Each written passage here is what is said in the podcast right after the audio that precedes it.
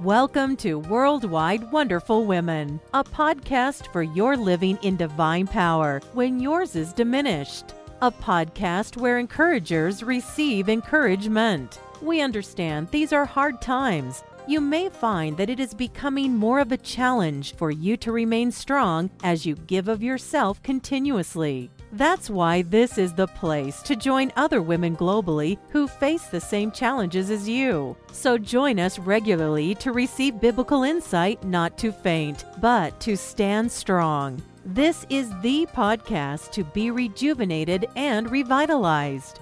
Now, let's join our host, Paula Harris.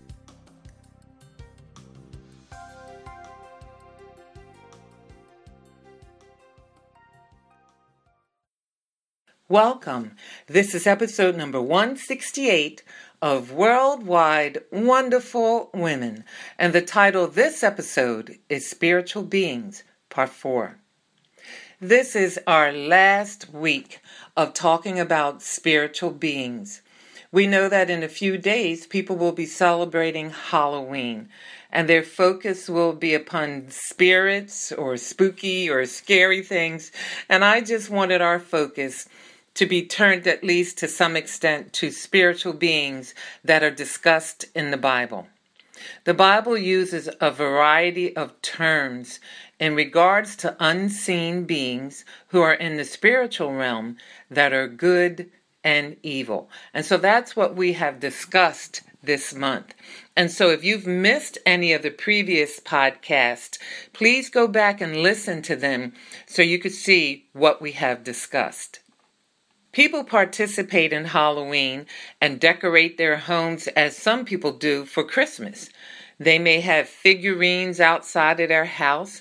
I've even witnessed where someone was playing music to go along with their tombstones and their mummies and all this other stuff that they had stretched out all around their home.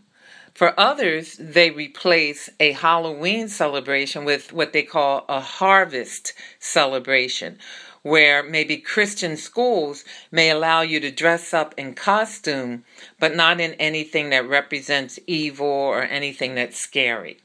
So, no matter how you celebrate this holiday, again, I wanted to just turn your attention or focus, at least to some extent, to the spiritual realm presented in the Bible. In this last episode, I'd like to focus on the term fallen angels. Now, in contrast to the holy angels already mentioned in the previous podcast before this one, we are now talking about fallen angels. They are called this because they have fallen from their first estate, which was holiness. They are led by Satan, who was originally an angel himself. And the fallen angels, in following him, have rebelled against God and become sinful in their nature and in their work.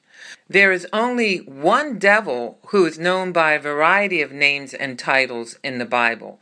He is the prince or ruler of all the other demons who are subject to him. And he comes as an angel of light in that he tries to imitate God the Father, God the Son, and God the Holy Spirit, along with his demonic host. Some people believe that fallen angels are divided into two classes those that are free and those that are bound. Of the fallen angels, Satan alone is given particular mention in the Bible. When Satan fell, and you can read John 8 44 and Luke 10:18, he drew after him one third of the angels. And a part of the one third of angels that fell, some of them are being reserved in chains, awaiting judgment by God. 2 Peter chapter 2 verse 4 to 6 in the New Living Translation says, For God did not spare even the angels who sinned. He threw them into hell in gloomy pits of darkness where they are being held until the day of judgment. And then Jude 6 in the New Living Translation says, And I remind you of the angels who did not stay within the limits of authority God gave them, but left the place where they belonged. God has kept them securely chained in prisons of darkness, waiting for the great day of judgment. The remaining fallen angels that are free are referred to as demons, and they are Satan's servants, and they carry out all that he wants to do to cause doom on the earth. You can read Matthew chapter 25, verse 41, and Revelation 20, verse 10. Now, the next term that we want to look at is demon. Often in the Bible, the word spirit is used for demon, along with a descriptive or identifying phrase. For example, evil spirit. You'll see that in Acts 19 12 to 13. Unclean spirit. Mark chapter 1, verse 23. Spirit of infirmity. Luke chapter 13, verse 11. Dumb and deaf spirit. Mark chapter 9, verse 25.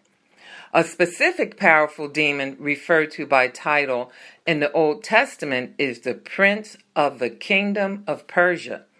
He hindered Gabriel from coming to bring information to Daniel, and so the archangel Michael came to Gabriel's assistance. And if you don't know about the archangel Michael or Gabriel, listen to some of our previous podcasts.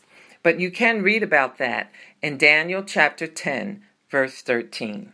Demons are created beings. They're personal, immortal, and incapable of reconciliation with God. They have great power as compared with humans, but little power as compared to God. Remember, angels were created to worship and praise God, to serve Him, and to act as His messenger. The Bible states that they are spirits sent from God to care for those who receive salvation.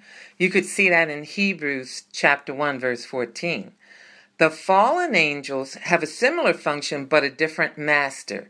Satan is not omnipresent like God, and so he uses his demonic host to execute his will, and their allegiance is to the devil or Satan whom they serve. They desire to work with human beings, but their purpose is to carry out the schemes of Satan to oppose God. They will tempt, deceive, and delude people to bring them to eternal damnation. That's what they want. They want them to be eternally separated from God. And so, in opposing God, they will attack, oppress, hinder, and accuse the people of God. There's an interesting passage in 1 Corinthians chapter 10, verse 20, where Paul states that idol worship is really worship of demons or demonic worship.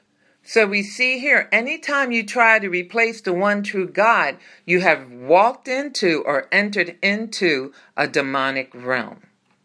Basically, demons operate according to the pattern that's set by Satan, just like when he approached Eve. Number one, they will get you to deny the truth of the Word of God and challenge the Word of God. Number two, they'll try to get you to deny the reality of death.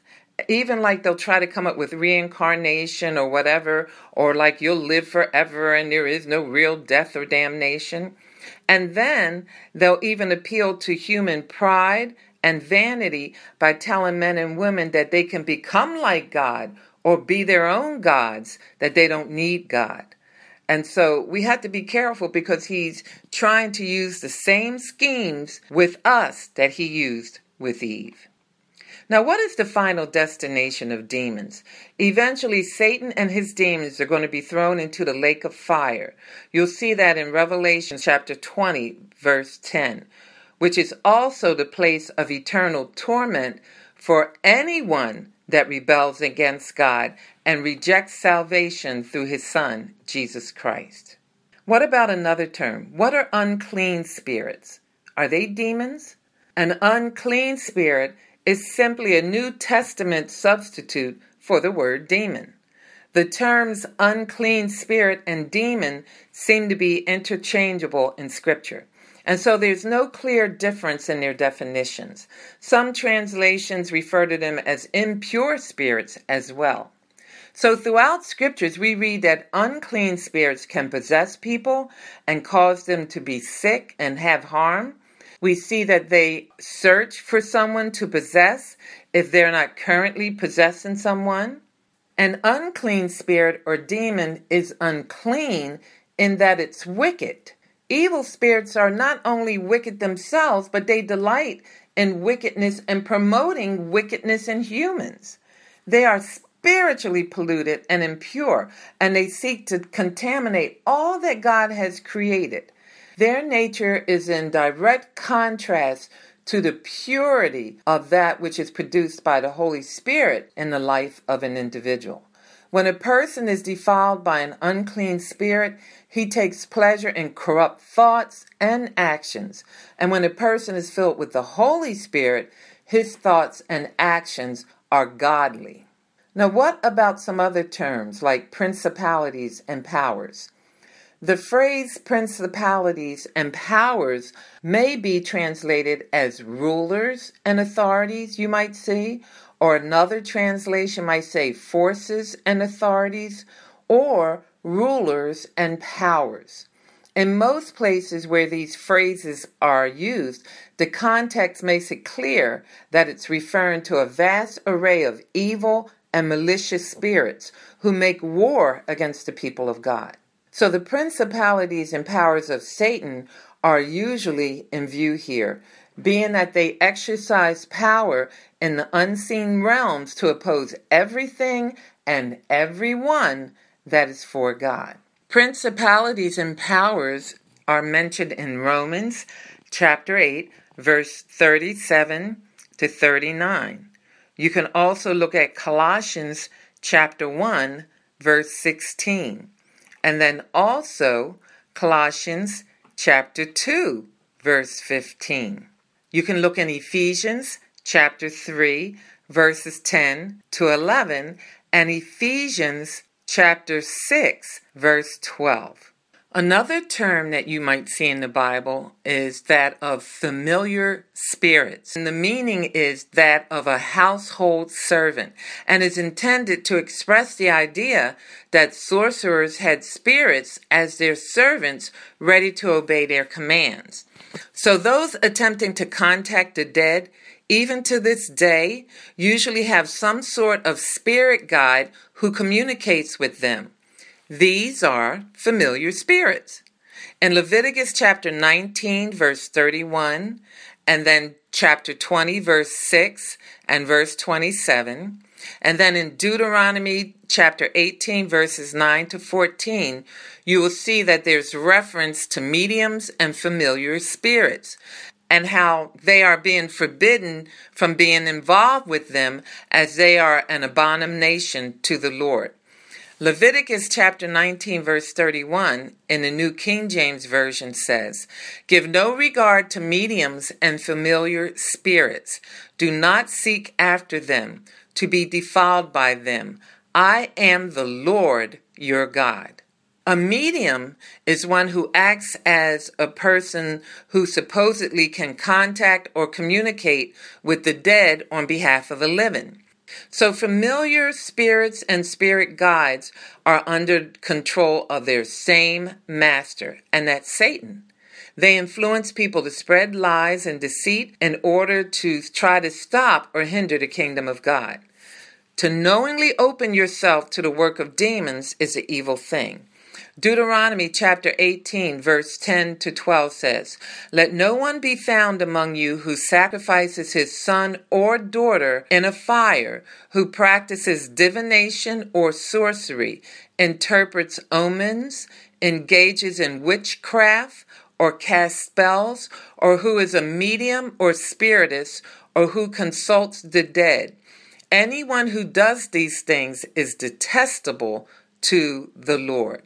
So you see some avenues through which demons or familiar spirits can gain entrance into a person's life is through divination, transcendental meditation, visualization, necromancy, witchcraft, drugs, and being overcome by alcohol. These are all activities that believers are exhorted to avoid. So instead, we are to be filled with the Holy Spirit which produces love, joy, and all the fullness that comes from Jesus Christ. So, a final word now after sharing about spiritual beings. We understand from all the terms that I shared with you throughout the Bible that spiritual beings are real. They're spirits. Even though we can't see them, they're real. And during this month, there are many people who may do different actions that can expose them to spiritual beings that they're not even aware of. And so let's be careful in and of ourselves that we don't open ourselves up to that which is opposing God.